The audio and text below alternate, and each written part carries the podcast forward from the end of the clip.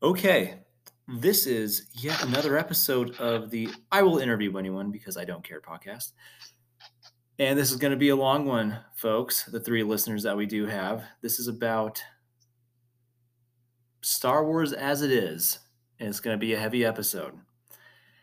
And I want you, Jack, to set the stage for us without going off on what you need to go off on because we'll have time for that. But just set the stage for what we're going to talk about.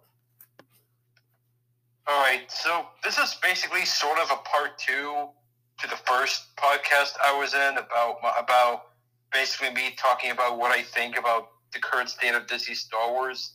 This is this is like a second part to that, but this time this is just basically me ripping apart like a man that's like very beloved by most of the Star Wars fandom, and I and uh, I used to be one of them myself, but it was like less than a year ago.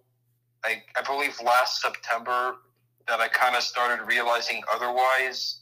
The person in question is particularly a man that goes by the name of Dave Filoni, and most of you will probably uh, recognize him because he is the creator of Star Wars: The Clone Wars and from there, he's made Star Wars Rebels, Star Wars Resistance, a few episodes of The Mandalorian, and and uh, and a whole bunch of other stuff. He's definitely uh, very involved in Star Wars today, and a lot of people, especially those who were turned off by the Last Jedi, you know, a lot of them uh, are think very highly of him, thinking that uh, he's going to make Star Wars great again.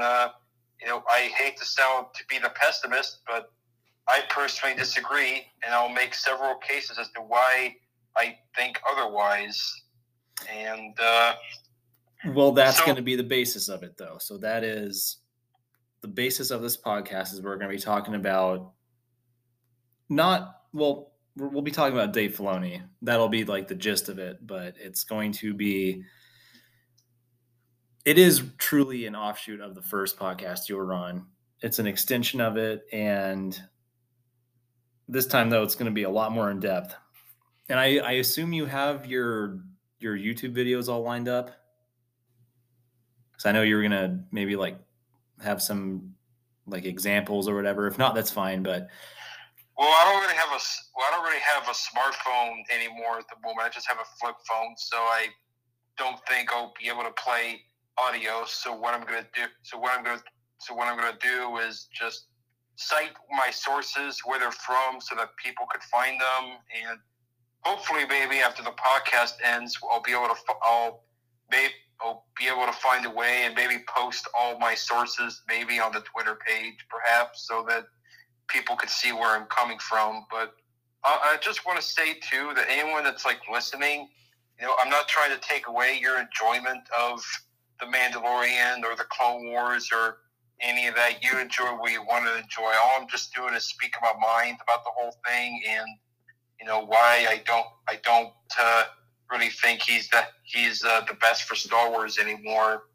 And I'm to start by by uh, basically I'm basically to start off by when he first got into the Star Wars foray foray all the way back in uh, 2008 when he released his Emmy Award winning Star Wars The Clone Wars. And I mean, I mean, basically, uh, the Star Wars The Clone Wars and was basically originally made uh, as an extension of the original 2003 Clone Wars by Genndy Tartakovsky, but eventually the show kind of drifted away from that. From that, started contradicting it in many aspects, and but they're also the first sign for a lot of fans about how the Clone Wars is going to mess up like the lore of Star Wars was there is this character that Well, hold on a second. Let's let's kind of dial it back a little bit here before we get into the lore. I can you explain first off just just so there's like a clear context and basis. So there's the there's the expanded universe and there's legends.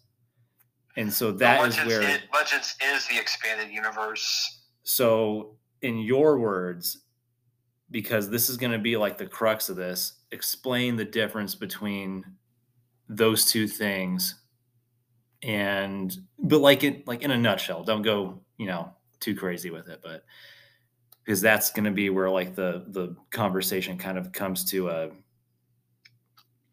a good point there so let's do that first and then let's go okay but legends and the expanded universe are both the same thing legends is just the label that they put on them when they decided that they're not going to follow that timeline anymore. They decided to just basically put it in the gutter. That you know, there's no difference between the two. Legends is just the label they put on it, but I don't call it that way. I just call it the expanded universe because that's the term that I grew up with, and the Legends is just basically there for. It's just basically their way of saying that you know these those stories are irrelevant now, and that what they're doing is pretty much how they're going to do it from now on. And I think that's very insulting for me personally. And there was and, a, uh, there was a lot of stories that were put into legends that were old EU, but now that Disney took over, Legends is what they have decided to cast aside, including the the original animated 2D Clone Wars. That is considered Legends too. So, but like some of our listeners just might not know that. So that's why I just want to have like a little okay. So here's when we talk about Legends and EU, like there's there is a difference, but it's just what kind of Disney has put onto it. Yeah, well, Disney has their own EU too, but their EU is just there to kind of tie in to their movies and shows instead of being like their own unique product. You know, like I think that's honestly just them kind of taking advantage of the fact that people don't really read much anymore, so they're kind of taking advantage of it by just put, putting away all their things in like the form of TV and movies and all that crap, while like all the comics and books are just there as just some like marketing tie-ins instead of like being their own stories, but uh, but the difference, but that's the difference between like Legends and, and Disney EU for me, and and and yeah. Well, okay, so there's the difference, and then now let's circle back to where you were going off of. Dave Filoni's his his premiere to this this series, this franchise. Now he he's made the Clone War the Clone Wars. Yep. And so now let's go back to that and then yeah, take it from here. Yep, the the first red flag for many fans by the time he premiered the Clone Wars is there's a very recurring character in the series named Admiral Wolf Yularen, and he actually originally first made like a brief appearance in The New Hope as a guy that looks like Colonel Chicken in the white in the white Imperial suit in the in the Death Star scene where they're talking about uh, the four, um, right next to that guy that's like making the fun of Darth Vader for believing the dark side and whatnot. Uh, You're talking about the scene in, in A New Hope. Yeah. Yeah. Originally, uh, that character Yularen, originally in the lore, he was a colonel or a colonel, whatever you want to, what have you, how you pronounce it.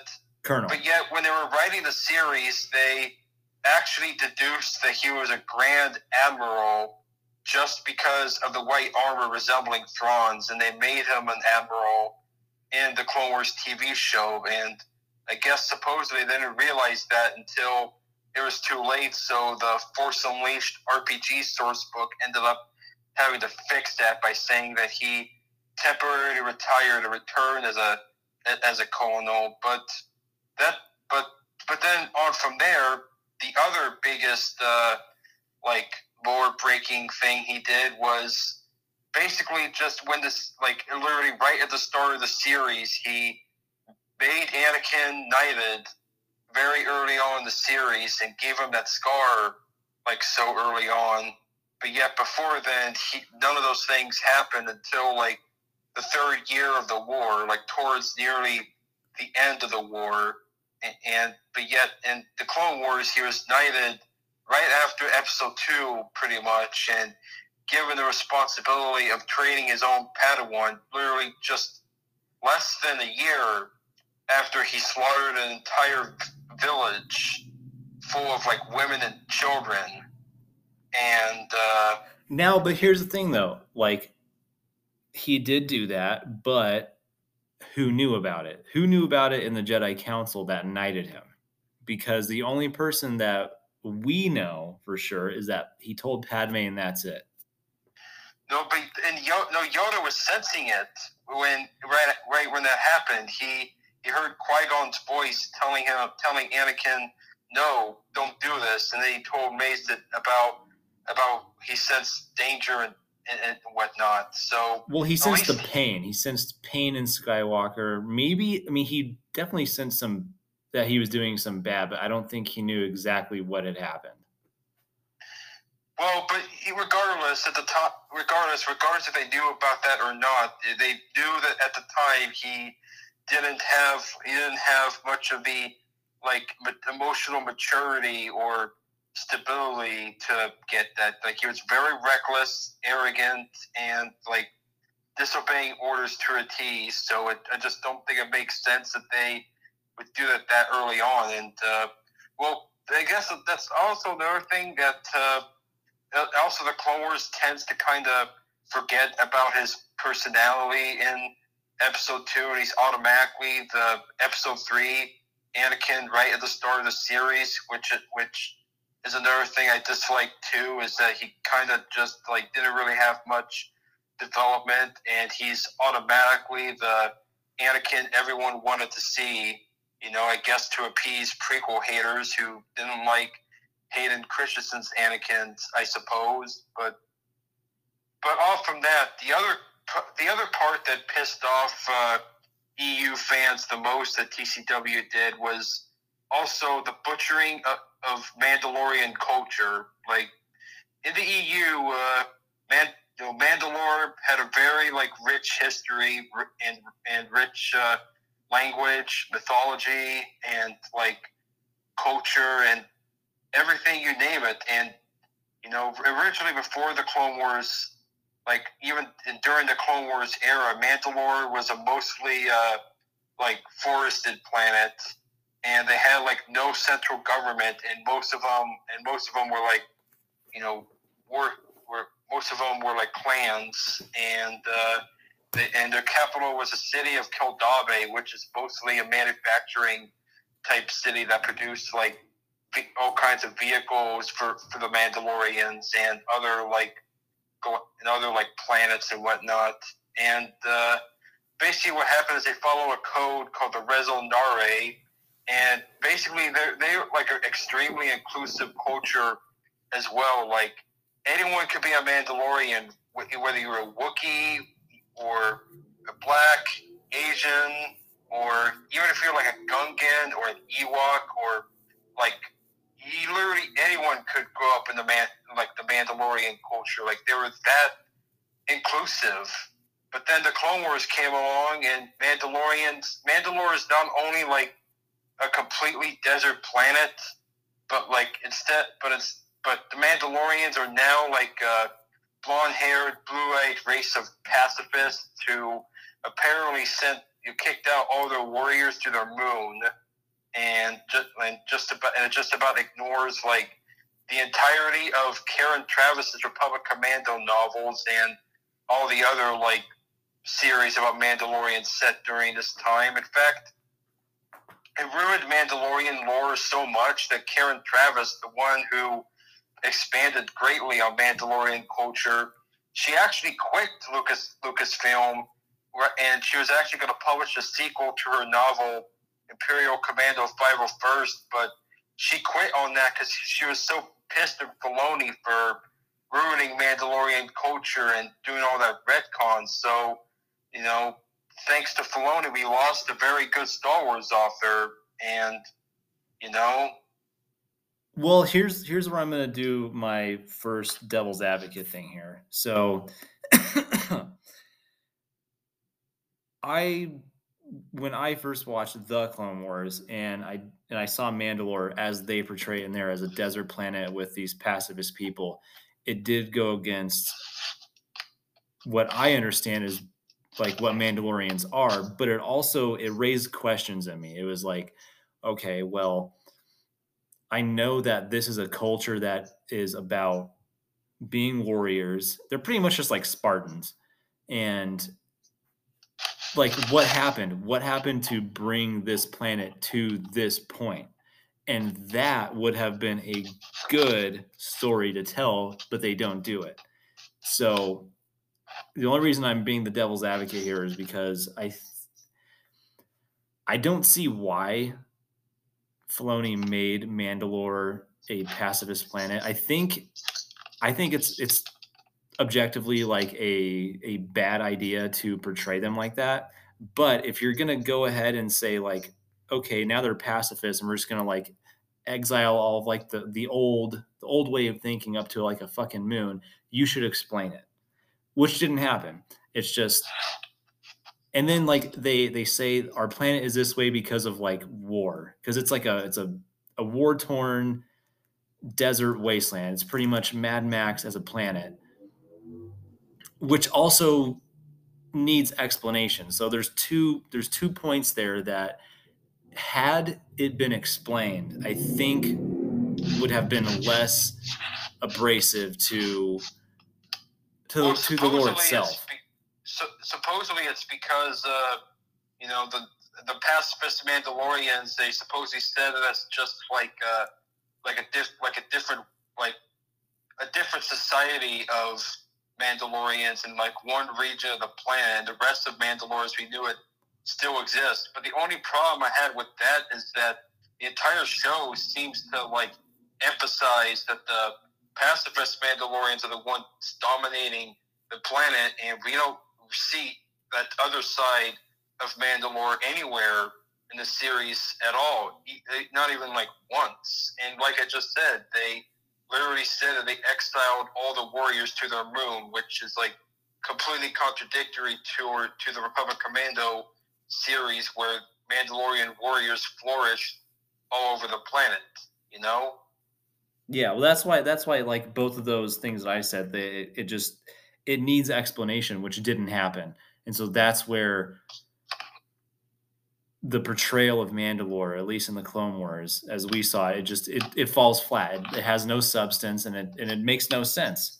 But had it been explained better, had there been some development to explain why that happens, I still think it would have been stupid because I think that Mandalore should always be a warlike planet it's they're not pacifists. They are no, warriors. Made, you know, if they made that like a different planet entirely, that's in like Mandalorian space, and they portrayed that as like uh, a different society that just ignores the the Mandalorian ways, that would have been fine. But instead, he he just became completely unoriginal. Instead of just doing something unique like that, he just decided to fuck all over like one of the most iconic cultures in all of Star Wars, you know, like, and, and not to and not to mention, uh, it's a little funny about how you know, I'll get to this like later, but Dave Filoni, like Dave Filoni's like statements on like how uh, uh emphasis on like representation and equality, especially like strong female characters, which I'll get to here in a little bit. But yet he literally like takes literally the most multicultural aspect of Star Wars and turns it into into almost a caricature of of Nazi Germany in a way, disguised as like you know a peaceful pacifist culture. You know. And you, and you say caricature just because like they're portrayed as like the blonde hair, blue eye. Yeah, I mean, I'm not saying they are Nazis. I'm just saying like that's you know fake. That's very like uh, uh, that's very similar in a way because you know because and well, yeah, no, they all, they all look like like, uh, like the I did really I did actually like the way they did uh, like their capital Sundari. That's but that's about it really. Anyway, on to on to the next uh, planet with rich history and lore that Filoni also ruined is another planet called Dathomir and uh, if anyone that may not know, that may not have watched uh, either the EU or the Clone Wars, the, the planet Dathomir was first introduced to the EU through the novel Courtship of Princess Leia, where Dathomir is, re- is revealed to be a world that's inhabited by human female force sensitives who who are actually descended from uh, from an from an ancient Jedi colony ship called uh, a rogue Jedi named Allya, I believe her name is. And what happens is they crash land on the planet trying to escape uh, the law because apparently they fell to the dark side, and then they crash land on the planet, and then like their descendants over the centuries basically like started viewing the Force uh, in a more animistic way, where no light side or dark side. Instead, they view the Force in the same way that uh, like a lot of like like a lot of like primitive tribes kind of like view kind of like uh, view the world in some way. It's and very it's that, very pagan esque. Yeah, they're they're, def- they're definitely pagan, but not only that, but they're also like uh, badass warriors that rode on rancors and tamed them, and there, there were males on the planet too, but they kept almost all of them as like their slaves. Very, be a very matriarchal society, and uh, basic, uh, basically, you know. But in the Clone Wars, it's uh, portrayed as like this dark red, uh, uh, like almost entirely eerie planet where where it shows like this race called the Night Sisters, and they're basically the ones that are in charge of the planet. And instead of like viewing the Force uh, in like their own pagan way, instead they are affiliated with the dark side itself and are even in line with Count Dooku and Darth Sidious. And then, uh, and then basically it's they retcon like the character Ventress as you know coming from Dathomir too, and uh, it, Dathomir in the EU though was like very ecologically diverse. It wasn't like the red, foggy-ish, uh, post-apocalyptic planet the Clone Wars portrayed. It was actually like you know, you know, def, definitely very unique, and uh, it definitely had like a lot, a, a, lot to offer in the Star Wars universe. And the thing is that the EU during the Clone Wars era, like like uh, Dathomir was like almost completely cut off to the rest of the galaxy, and nobody had even like rediscovered it until until like the original trilogy era. And it was only until like after the establishment of the New Republic that Dathomir became known to the wider galaxy, but yet you see Dathomir almost regularly in uh, Dave Filoni's Clone Wars. And uh, what else? Well, here's also where I'm going to also play devil's advocate here again. So I I do think that a jungle planet Dathomir makes more sense for the people that inhabit it. But I also understand why having it be a kind of it's it's more it it more resembles like Korriban, where it's like a a planet that had just has like a large like nexus of dark side energy. I appreciate that, but in terms of the story, because it does develop, it does develop Asajj Ventress, who you know, arguably, her arc in the Clone Wars was worse than it was beforehand. I think her arc before that show came out was a little bit more.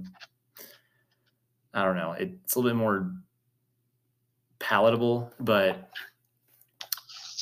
it being it being a, a dark side kind of desert planet, it it kind of makes more sense now what should have happened if you're going to make it a Korriban like planet is and if you want to keep some kind of ecological diversity and keep that pagan type belief of the force is develop it a little bit better which they did not do because it just it's because how, how it's portrayed in the clone wars is it's like a it's a death planet it's uh just it's, it's still matriarchal but it's like you got like force zombies and all these weird things, and it's not explained very well. But had you explained it,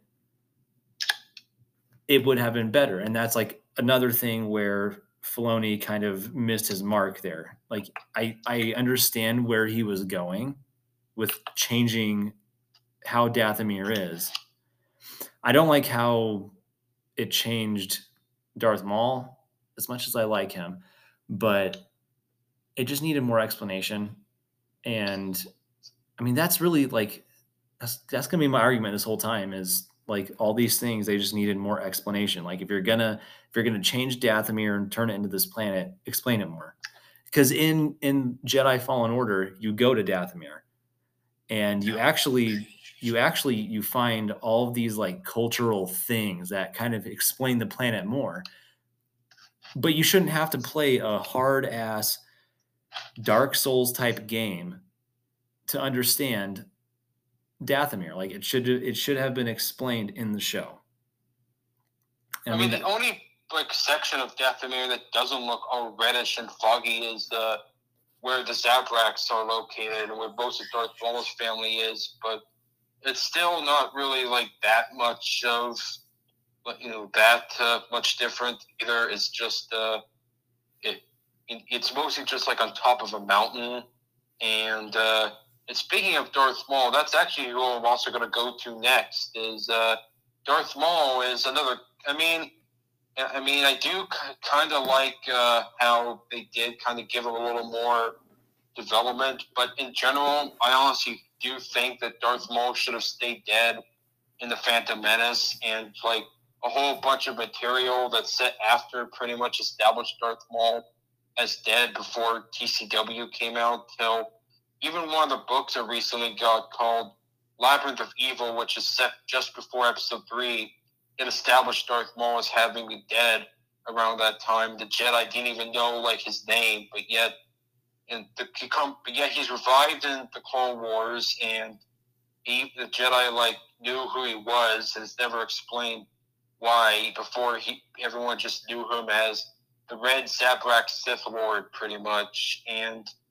You know, originally in the EU before the Clone Wars, Darth Maul was from a planet called Iridonia, which is where all Zabraks come from pretty much. Well, let's and, let's actually let's pause this here because we're at 27 minutes because I know this is going to be like a this is going to be its own segment. So let me pause this for now. Starting now. One. And we're back and we were talking about Darth Maul. So Jack, let's just kind of recap because it has been a couple minutes. Darth Maul died in Phantom Menace, yet Dave Filoni brought him back in the Clone Wars. So do your thing. So yeah, it's just, you know I I used to not mind Maul being back, especially since he did get a little bit more character. But at the same time, though, it's uh, you know it's like I but so I feel I feel like that especially that the way he died too, like his body was cut in half and he and he literally fell down like a like some like some sort of like trash compactor in a way, like an energy reactor, whatever, whatever that is, really. So it's like the idea that he like managed to live through all that is a, is a little odd to me, even in the like illo- pretty illogical, like almost uh, very fantastical worldview of Star Wars, you know, and plus, I, I yeah, I've never really, even though I've never read like any of the original novels and comics featuring Darth Maul when he was like during his early apprenticeship under Sidious, but I am going to read those just to see like how much they did uh,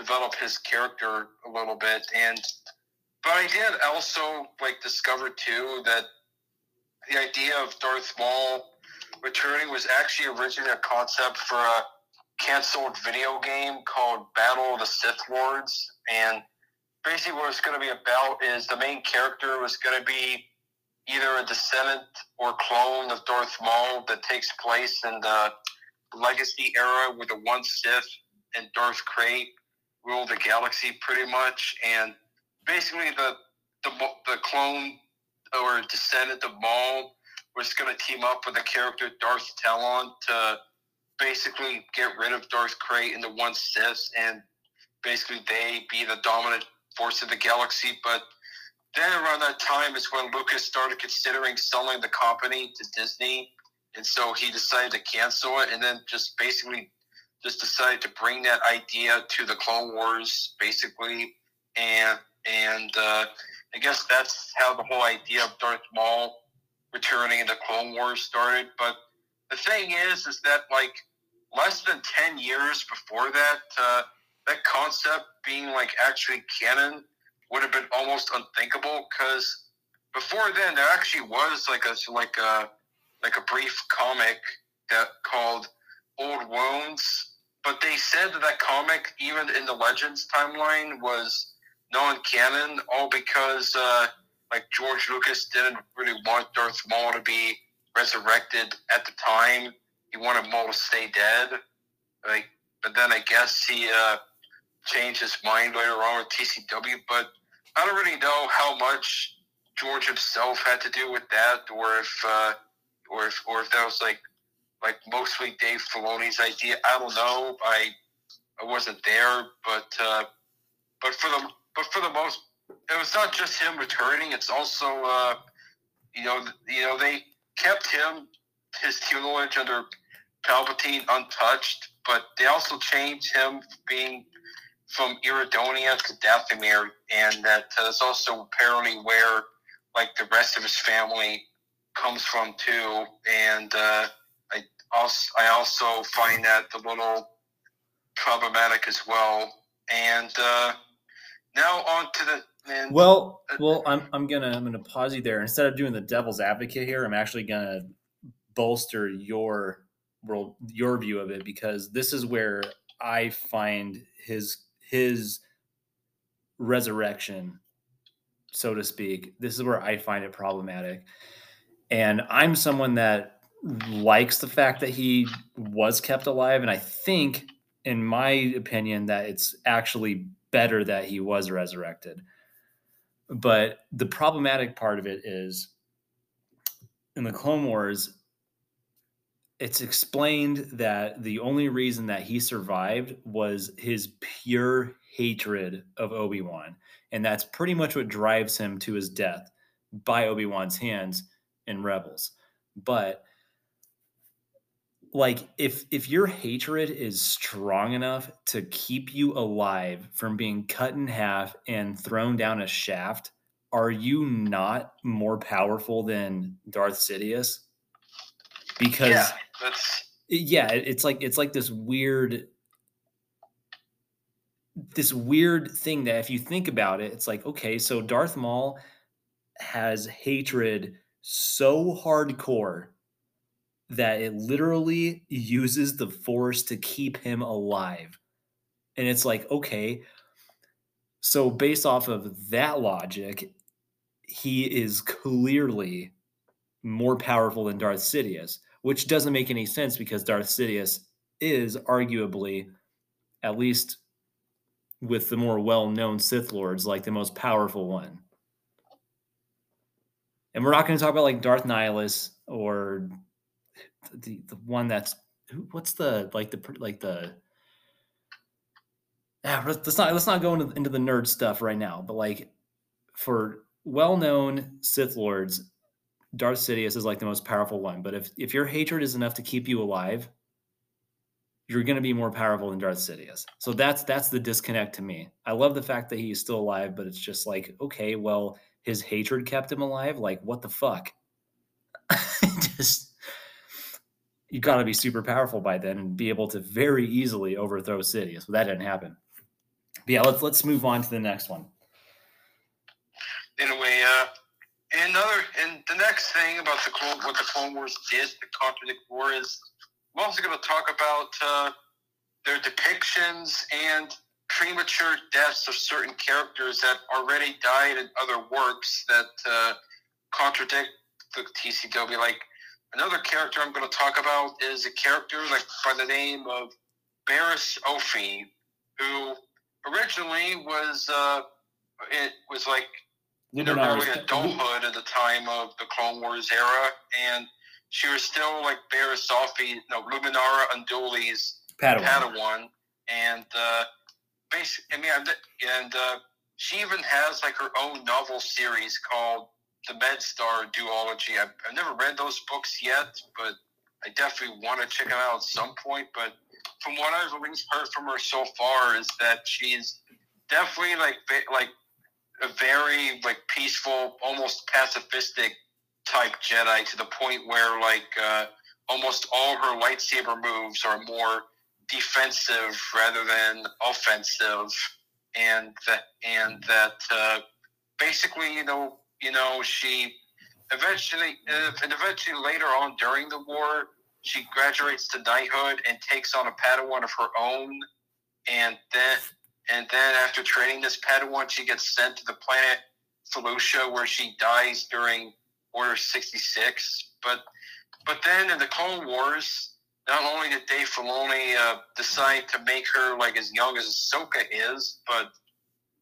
excuse me, eventually in uh, the end of the Clone Wars season five, he decides to make her the secret villain in that arc by revealing that uh, she set up uh, the the bombing of the Jedi Temple, framed the framed Ahsoka Tano for it, all because she got angry at the Jedi for the for the Clone Wars and how they were affecting the galaxy. Uh, a good way to get your like anti-establishment message across, uh, Tifa. And so, so yeah, um, uh, so then they decided that then they, she got arrested at the end. But yet, I mean, it's not doesn't completely contradict the idea of her getting killed during Order 66, but at the same time, it's like I don't think it'd be very likely that Jedi Order would accept her back any, anytime soon for doing all that horrible stuff. You know, especially after like uh, bombing the Jedi's most sacred site and framing an innocent uh, a Padawan for it. So I honestly do think that it definitely is a bit of a character assassination for her. There's also another character this is probably the one that pisses me off the most since he was all he's always been like my favorite Clone Wars era EU character, uh, a character by the name of Quinlan Vos, and who in the EU he was actually written off of a background character of the Phantom Menace who was basically right there. You could actually kind of like spot him in the scene where like Sebulba try Sebulba takes down Jar Jar Binks for interrupting his lunch, and then uh, Anakin stops him. They base, yeah, basically uh, an author named John Ostrander decided to make an entire character based off that scene.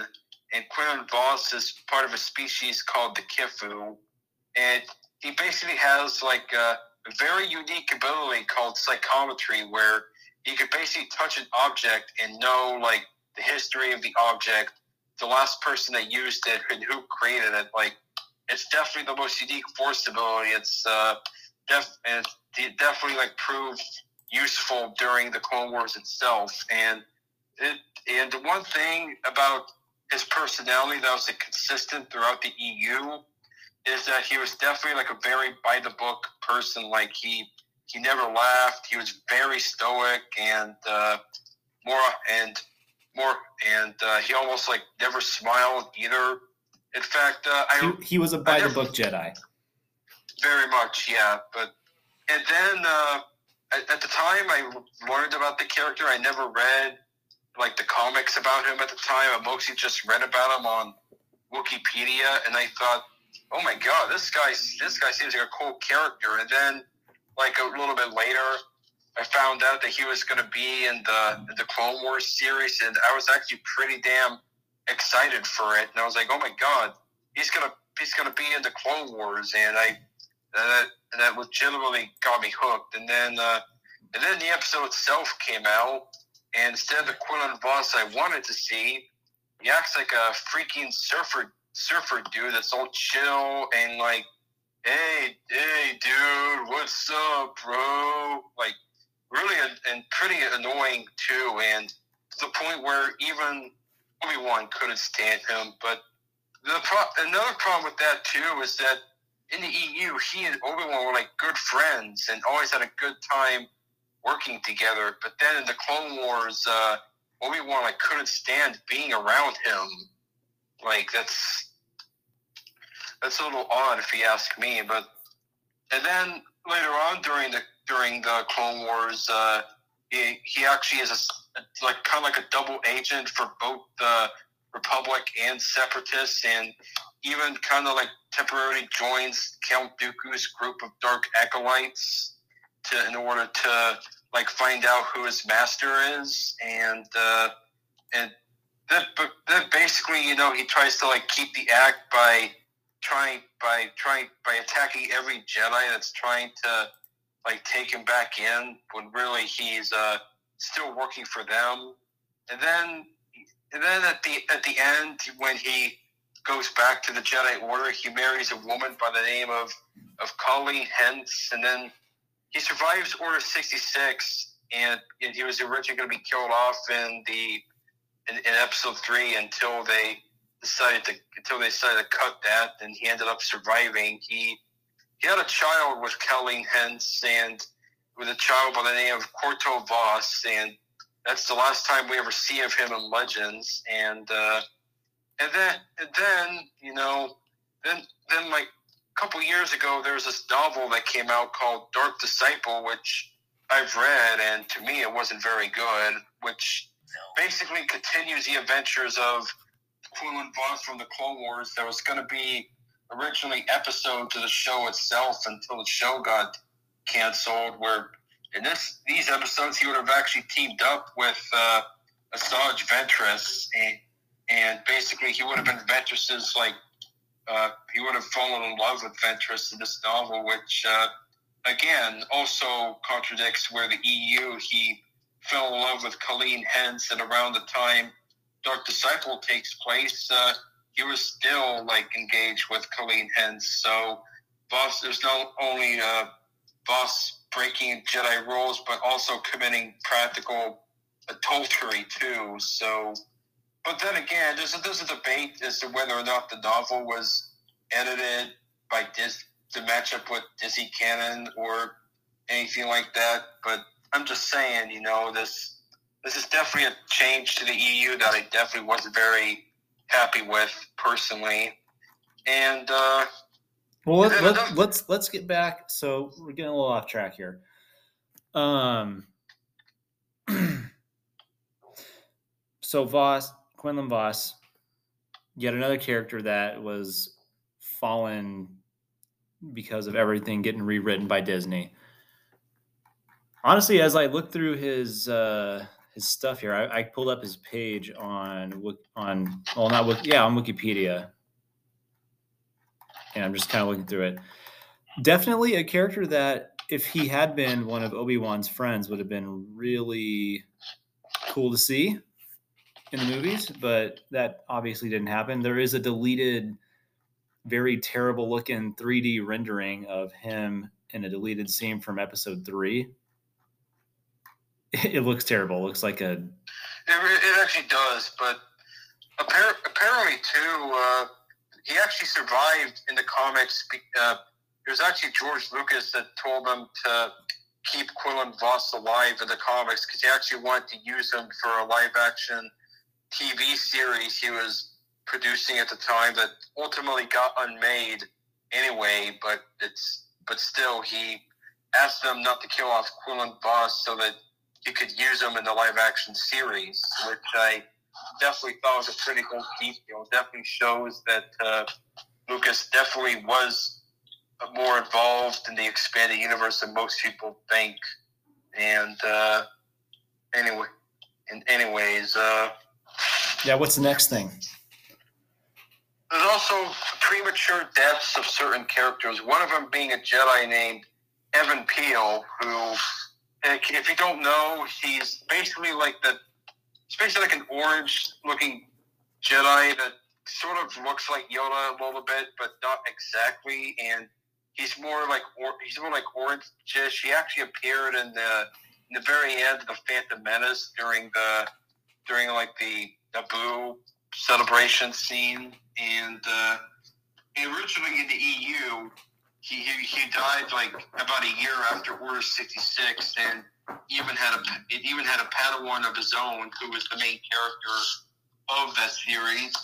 Then the Clone Wars, he died very early on in season three, and to the and it's to the point where they almost considered reprinting the book, removing uh, that character from it and retconning it. And guess they didn't do that because they didn't want to like fuck that up. But but but but yeah, um, uh, that's another thing that uh, they screwed up too. And then there's also another character named Adi Gallia who originally was killed in the last year of the war by General Grievous during the Battle of Boz-Pity in the comic book Obsession.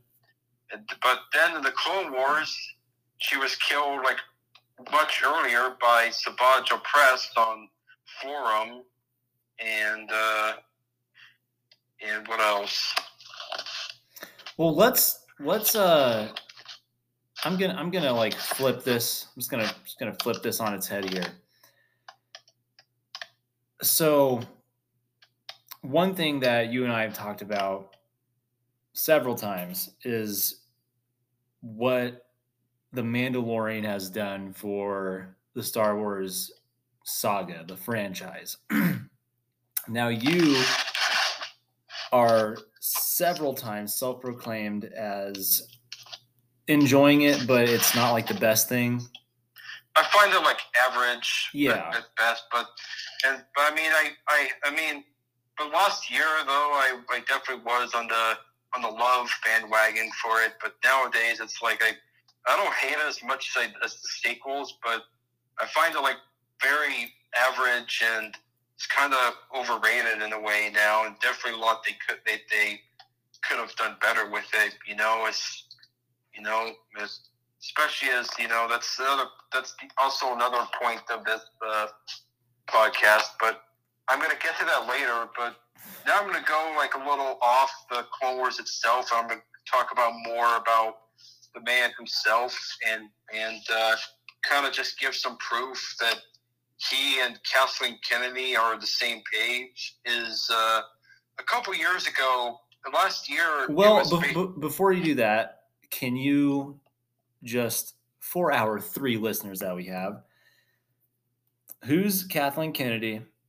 We already know who Dave Filoni is, but like you know how they came about, but just in a nutshell, talk about what happened, why they are in the position they're in, and then then you can go off.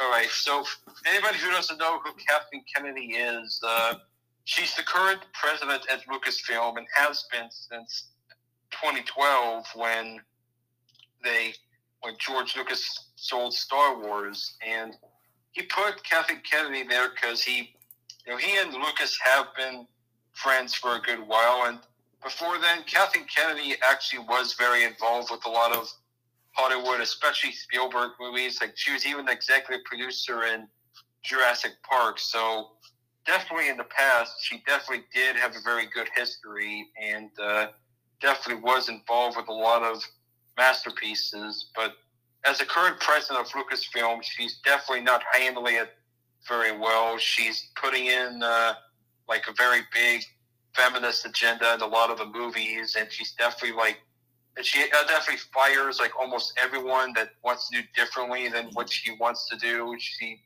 definitely like wants to put her fingerprints on everything, and uh, she planned the sequel trilogy very poorly and decided not to use uh, George Lucas's treatments for them, and uh, base and basically, you know, when when when they decided to throw away the uh, expanded universe, but they kept the clone, but they decided to only keep the original six movies and the Clone Wars. In that way, that uh, they could have Dave Filoni make more shows, and uh, you know, basic. But basically, you know, the a lot of the some of the fans. I mean, this isn't a very as this isn't a, a belief that's as popular as it used to be, but a lot of fans have a tendency to like uh, think that because they love like Rebels and Mandalorian and the Clone Wars and all that that Dave Filoni and Jon Favreau are secretly uh, against Kathleen Kennedy and that they're going to become the next people who run Star Wars. But I think otherwise, and I can give a lot of reasons why.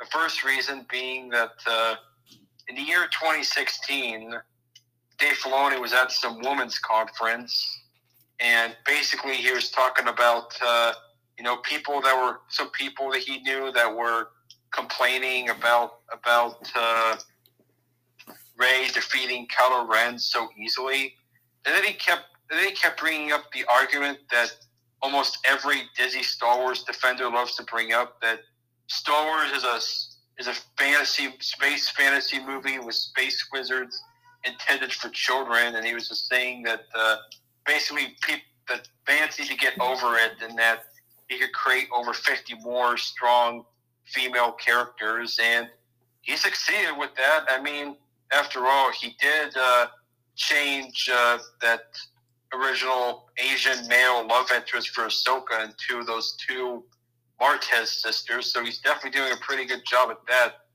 so far. You know. Well, and, I, I'm I'm gonna just interrupt and then just say that, like, it's it's okay to have like a strong female lead, but you oh, should but you but you but... should develop them in the right way because Rey was not developed in the right way. She just like automatically has all these powers. She doesn't know how to use them, and there is no character development for her at all. And it just and so it like she is very very much shoehorned into the role of hero to where it, it, it like it's forced and like and i understand what he's where he's coming from where it's like oh yeah I, it, it's a fantasy realm it is is a fantasy realm. Like fuck you could have like a an ewok jedi hero if you really wanted to. But at the same time it's they still have to at least uh, you know make it realistic to suspend our disbelief you know? And to create character to create like female characters that uh, are just so good at things without with uh, very little training and experience just honestly like limits that suspension of disbelief you know you know who would be a from a different franchise who would be a great female person in star wars would be sarah connor imagine giving that lady a lightsaber I would, I would have to agree. In fact, I find Sarah Connor way better than the, the majority of Disney Star Wars characters. But to be honest, I honestly feel the same way about Ahsoka. I mean, I don't think she's as much of a Mary Sue as Rey is, but she's definitely become Dave Filoni's pet. Oh, and that's another thing too. Um, is that there's actually you, you could definitely find this in the in the featurettes of the Clone Wars season five. I'm not making this up out of my ass, but in the last episode of season five, the, the one where Ahsoka leaves Jedi Order, Dave Filoni in that in that featurette uh, actually like admitted that George Lucas actually wanted him to kill off Ahsoka Tano to develop like Anakin into becoming Darth Vader.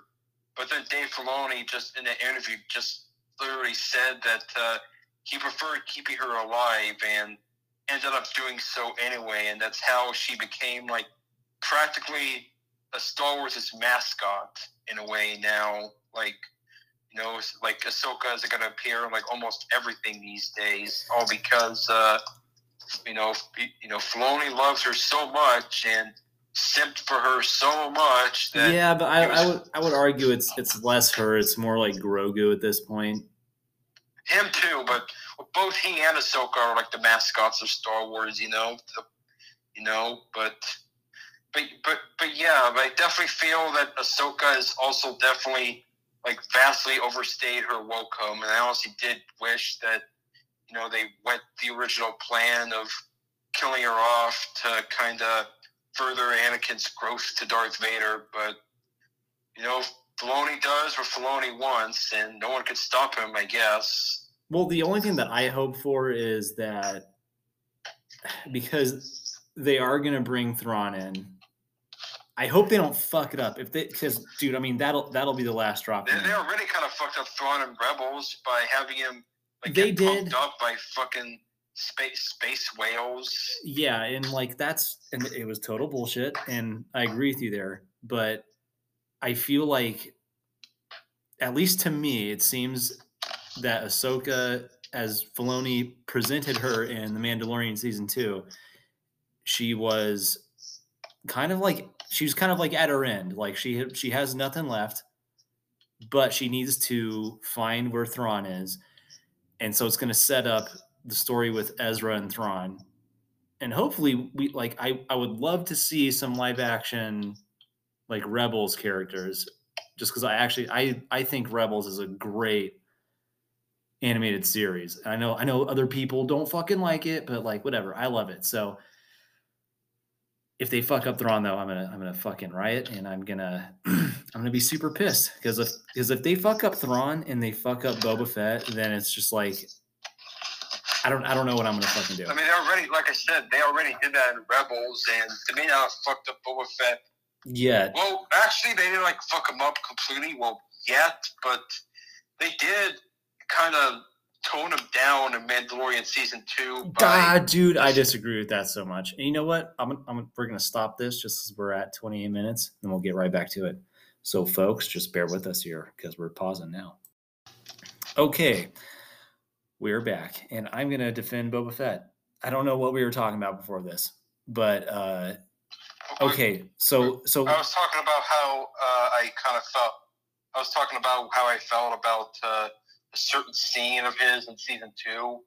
But anyway, I'm, I'm, anyway. Uh, are you recording? Yeah, now now now we're live. Okay, so actually let's go this way.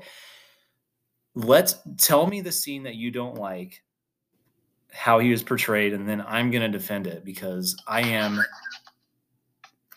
that guy. If I could get his face or his helmet tattooed on my face and still have a job, I would totally do it. So do your thing, defend it, and then I will respond.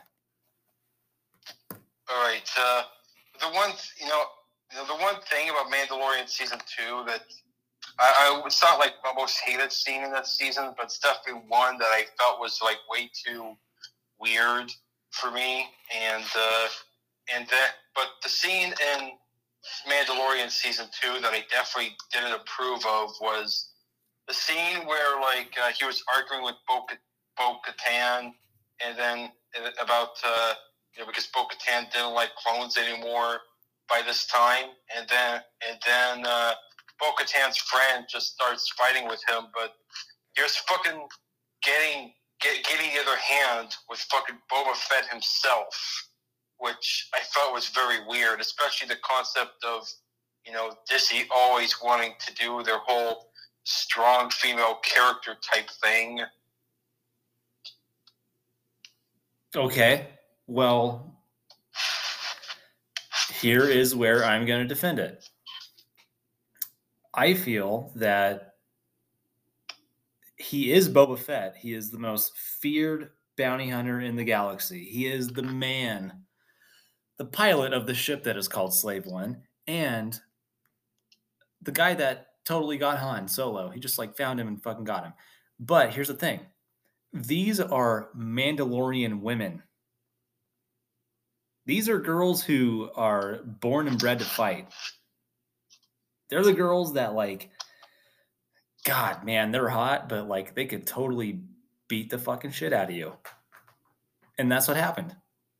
Also, Boba Fett in that scene is a little bit older. He's still Boba Fett. He still has the skills. He has the mindset of just like eventually I will probably get on top of the situation and be the one that's like winning.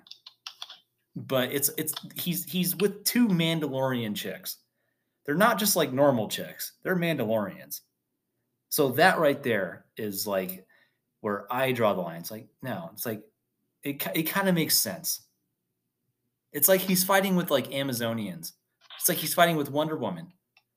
But the thing is, is that uh, the Amazonians are like superpowered. while most Mandalorians, uh, unless you're force sensitive aren't, and yeah, but neither but, Boba or any of Bo Katan's team are.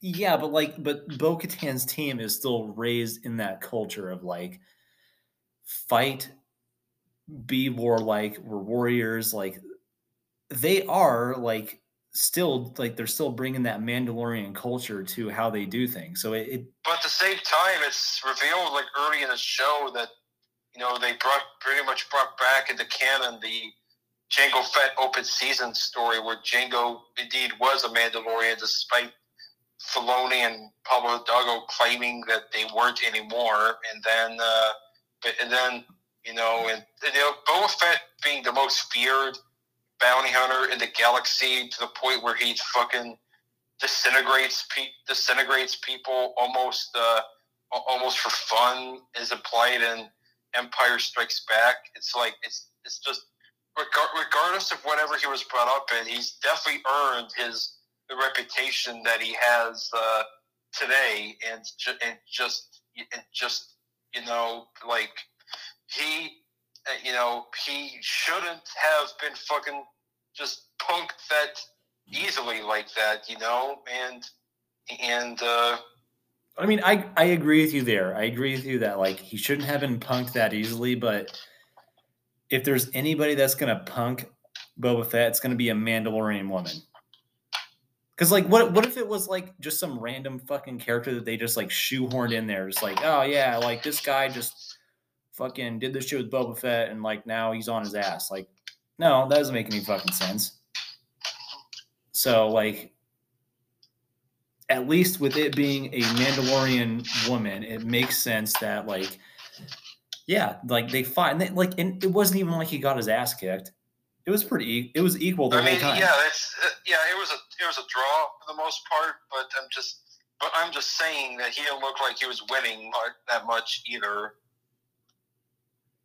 I just think that I'm not saying that Boba has to win like every fight he's in. You know, like you know, he's definitely gonna be outsmarted at least once. You know, I'm not denying that, but I'm just saying, like, uh, look at that, especially from the way Disney has been handling all their stuff with, with you know, their like I said, their strong female characters and and you know, comp- you know, that's almost comparable to me to how Kylo Ren was defeated by Rey, and it, like a girl that grew up in the desert her whole life with no lightsaber training whatsoever. I it kind of feels like that to me.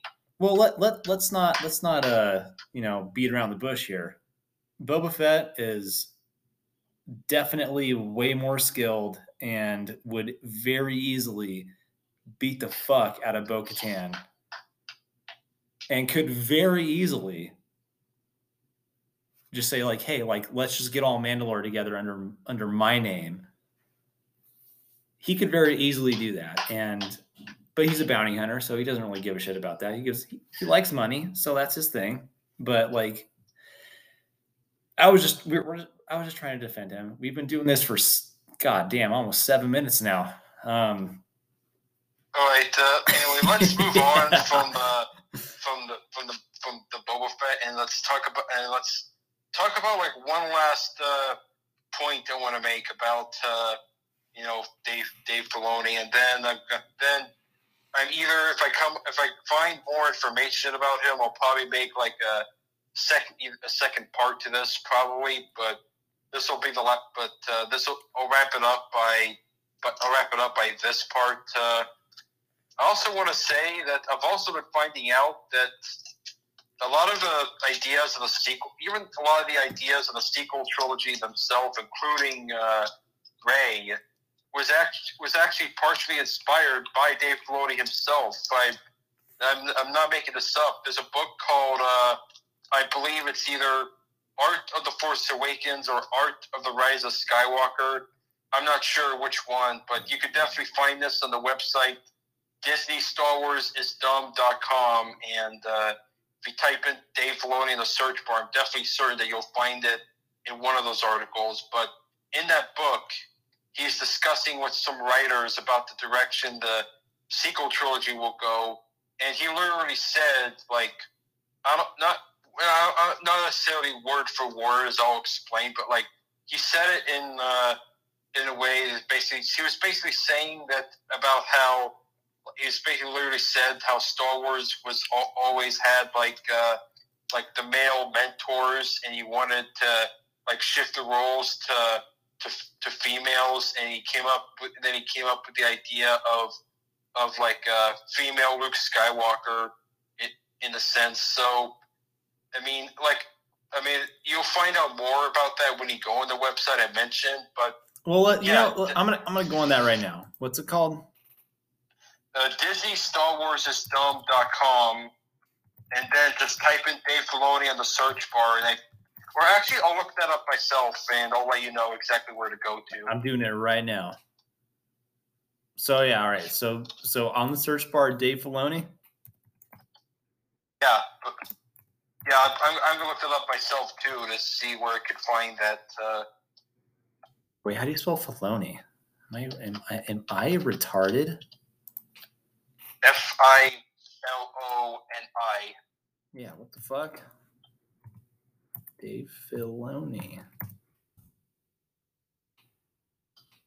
Okay, so so I oh, got. Oh, the article is called uh, "Lose Your Faith in Dave Filoni, All Ye Who Enter Here," which is uh, April tenth, twenty twenty. Inspiration for the podcast, and uh, yeah, this this article this article pretty much explains everything, and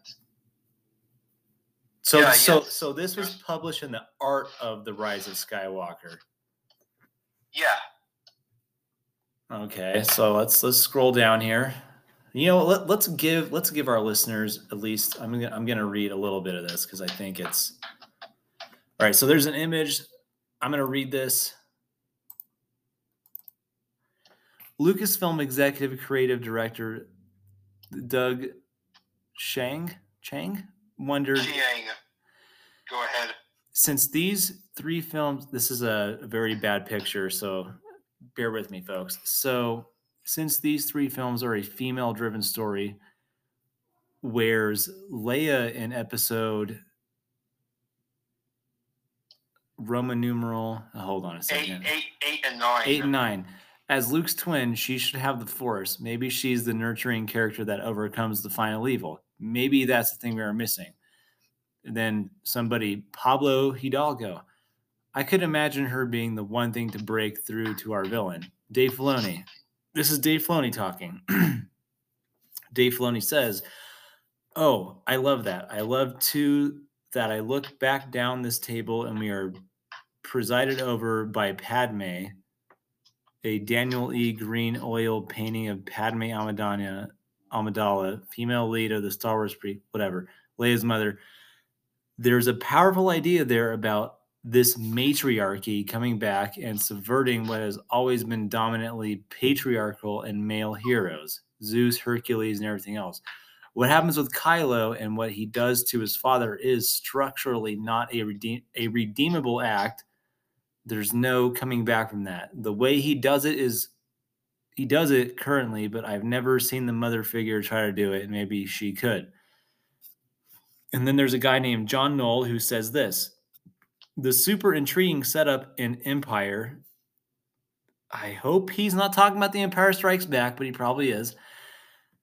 That boy is our only hope. No, there is another. I felt cheated in Jedi that this is that this really didn't go anywhere. What do you fucking mean? But maybe Yoda is really talking about what happens with Leia in episode 8, 30 years in the future. Oh god. Damn, this is bad. After John, Dave Filoni says this I know that. We should shift it so Leia is the Obi Wan of this entire trilogy. I don't even think that it hurts that she's not primarily the member figure in seven because, like John had been saying, the audience expectation is so on Luke. And when that proves not to be true, it's way more powerful, it's dangerous because it makes it so about the women of Star Wars, something to me says that's right. There's something happening culturally. You look at birth regeneration, the world itself needing healing, all those feelings are emblematic of quote unquote mother character and myth. They are all matriarchal things. Mother Earth itself, global warming is a hot topic. George Lucas was always so good at tapping into what's happening in culture, and he has he and he hits us with it the idea that we have Leia, a mother character who needs healing in her own right. That's something we can get into in a deeper way. And I'm sorry, listeners, but now we're getting into the, the, the last little part of this. Um, so another person named either Kiki or like Kiri Hart. Kiri Hart. Kiri Hart. Kiri Hart. Kiri Hart. It's so Kiri Hart says, I couldn't survive one of the things that has happened to Leia, what causes someone to continue to be willing to battle when she has lost her planet after she discovers she has a brother, after he disappears. She never actually knew her parents, and now her son has gone awry. And by the time episode seven is over, she's a widow. I know people in real life who have had all those types of things happen and they still keep going. So, my question is always how do you do that?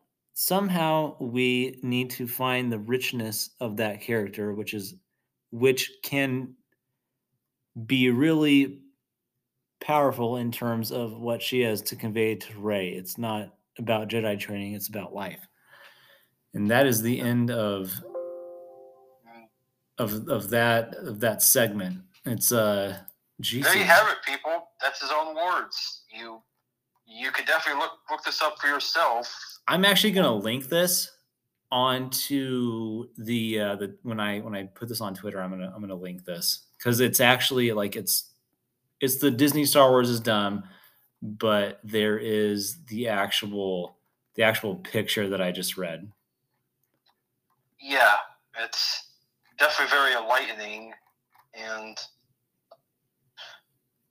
oh god the worst part about that dude is that they they take like luke's moment with his dad when like vader's like no luke like i'm your dad and they just totally minimize that it's like these people don't even like they, they don't even understand uh the franchise, and yet they're running it. Oh That's... my god, they minimized it. That was the moment. The Empire Strikes Back is quite objectively the best Star Wars film of all time. And what's funny is that there was John Knoll just basically mentioned, uh, complained about how, uh, you know, freaking about how supposedly they never went anywhere with Leia being the the other. It's not only is that perfectly covered in the Dark Nest trilogy, but even the, I think even the George Lucas sequel trilogy, they were going to have that in it too. And also, not to mention, uh, they didn't even do that in the sequels either, other than that flashback in Rise of Skywalker where her training was like almost minuscule because because uh, eventually she had Kylo, but you know, yeah, it doesn't make any fucking sense because you don't even know. Yeah, that's only put there to explain why she had a Mary Poppins moment in Last Jedi. That's that. That's it, really. Oh man, that is just so bad. It really is. Uh, anyway, well, for now, I'm gonna I'm gonna I'm gonna close up that I'm gonna close up the podcast with that and on Twitter, I'm to post several sources to back up what I've been saying throughout throughout this entire podcast. And maybe if I find more, I could perhaps do a part two of this. But yeah, let's like I said, I'm not trying to take away anyone's enjoyment of the Clone Wars or the Mandalorian, but at the same but at the same time, I definitely feel to listen to the other side at this at this point too. Is especially since, like I said, I, I used to be a I used to be very, you know, faithful to to Filoni, my to Filoni myself, and thought that he was going to be the one to carry Star Wars. But if anything, I found out that he was probably the first that actually uh, made it what it is now. Uh, Yeah. You know. Well, you know what? Like, you know what? We've been we've been hammering this guy for a good hour. Let's There's actually let, one, there's actually one final thing I want to mention too. Is Oh uh, yeah, yeah. Go ahead. And but in the Clone Wars season, I also found out that in the Clone Wars season seven, you know, he had a tendency to demonize the Jedi so much during that season. I mean, I I love that. I mean, I love season seven too when it came out before uh, before I Dude, season seven is a work of art. Season What? seven is a work of art, and I will fucking stand by that quote every single day. You probably don't like it, but I do. I mean, it's enjoyable when he when he have your brain turned off at least. But Yeah, you know, I can turn my brain off, so I do that, and I and I enjoy it. So Yeah, but the one thing I noticed about even the Siege of Mandalore arc, the one that everyone praises as the best of the Clone Wars, I there's a scene where when Ahsoka was talking to Anakin and Obi Wan about going to help Mandalore from Maul, and then they're interrupted by Obi Wan getting a message that Coruscant was under attack and they needed to go save the Chancellor. Then Ahsoka is berating them by saying by basically saying that they're they're selfish for you know not wanting to send people to i mean the, the planet the mandalorians the, the people that have been like a thorn on the republic and jedi side for like countless millennia she's literally upset that they'd rather go save the the center of the entire galactic republic and the supreme chancellor as like their number one priority before saving a world that uh, not only claimed neutrality during the Clone War, but it, but they've literally been a thorn to the Republic and the Jedi for for like almost since their inception, pretty much. And yeah, but like uh, think think about this though. Like Satine at this point is dead, so like Obi Wan has no emotional reason to save Mandalore. He's just like, well, she's dead. Like my girlfriend is dead, and doesn't fucking matter. And like Anakin just, I mean, really can can you really like get inside the the head of same, Anakin? but at the same time, but at the same time though, it's like it's you know that's that's her sister that they were gonna they're trying to fight for too, and you know it's yeah, but, and it, you know but that's still like honor her memory by helping by helping save the pl- the planet from Maul as well. Well, but at the same time, it's like I said, I, I I think it's a little stupid that you know they had Ahsoka make the Jedi out to be selfish by like putting Coruscant as their like number one priority. You know, like I just thought that was, I just thought that was a little stupid. Yeah, it's, it's that's a little plot hole. It's uh is what it is. yeah but anyway uh, that i just you know that's just my thoughts that i wanted to get out and you know, and you know i some of the to some of the people listening i'd love to hear what some of your thoughts could be and uh Yeah, tweet Yeah, tweet that- at us. yep, Tweet at us. that that con- that concludes the broadcast and hope you all have a good night Well, let's let's let's end it on like a little bit of a good note here. All right, so we have been totally shitting on everything for like a good chunk of time. So let's like what is your favorite moment when you watch Star Wars like when you watch any of it anything any of the media playing it as a video game watching it as a show. What is your favorite moment in Star Wars and why? Two of them are well for me one of them is definitely uh like the, the ending of the special edition of return of the jedi where you saw the entire galaxy celebrating the destruction of the second death star. And the second would be being able to play as a bounty hunter in in certain video games. Like like in like uh the Knights of the Old Republic the, uh, Yep. the RPGs yep. Yeah, I would say uh, on my end, it's ah, dude, it's got to be when, and like I will always defend this moment because like everybody's like, what's the best lightsaber battle? And everybody goes to uh, Anakin and Obi Wan fighting in Episode Three, which is like arguably, I mean, dude, that's like a really fucking good lightsaber battle. it's retarded good. But I think what's even better is in episode six when Luke is fighting his dad and when Darth Vader is like testing him just like like you won't turn to the dark side. And then like he's like I know you have a sister. If you won't turn to the dark side, then perhaps she will. And then, like, when Luke comes just swinging that lightsaber, like, just like his dad would have done, just like a psycho, just like, I don't want you to fucking do that. Just like swinging it, just fucking beats his dad down on that whole fucking thing. That is probably not only the coolest moment in Star Wars, but like also it's one of the coolest moments in cinema. I would have to agree.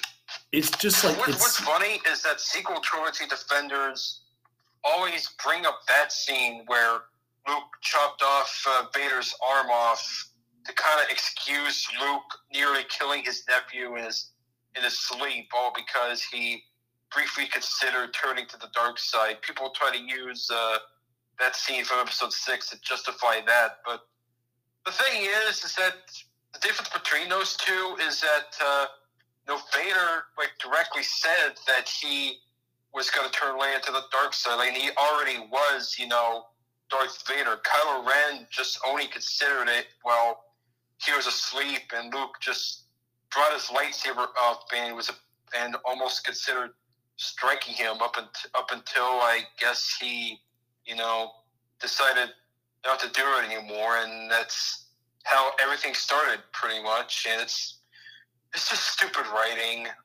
Yeah, it is, but it's like, but like the best part of that, that like the whole franchise to me is, is when, dude, it's it's like it's like the the moment where you just like you see like Vader walking around like, if you won't turn to the dark side, then perhaps she will, and then you just like you hear Luke say like, no, and he just goes fucking ape shit, dude. He doesn't even like he's not using any kind of like he just starts wailing on his dad. He's like, if you won't join the dark side, then perhaps she will. Then like Luke just like just yells no, and he fucking goes out there and he fucking just starts wailing on his fucking dad.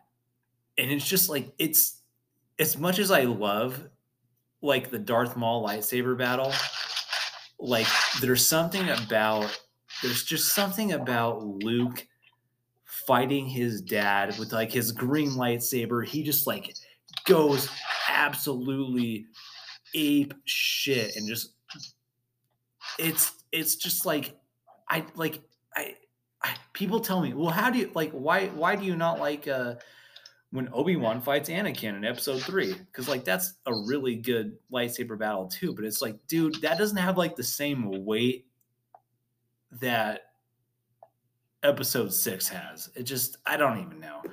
But like, that's always going to be like the best lightsaber thing. It's like, if you won't join the dark side, then perhaps she will. And then just like, no, and just like, oh, dude, it's just so fucking good. I agree, and yeah. I think that would probably be my favorite lightsaber duel as well. Honestly, although Obi Wan and Grievous is another good one too. That one's good, but it's just dude, like like Luke beating the shit out of his dad with like the, with the Emperor going like, good, like good. Use your use your hatred, and then like and then like Luke at the end like, no, I am a Jedi Knight, like my father. It's just like it's like the most heroic thing ever. He's just like, now strike down your father. It's like, no.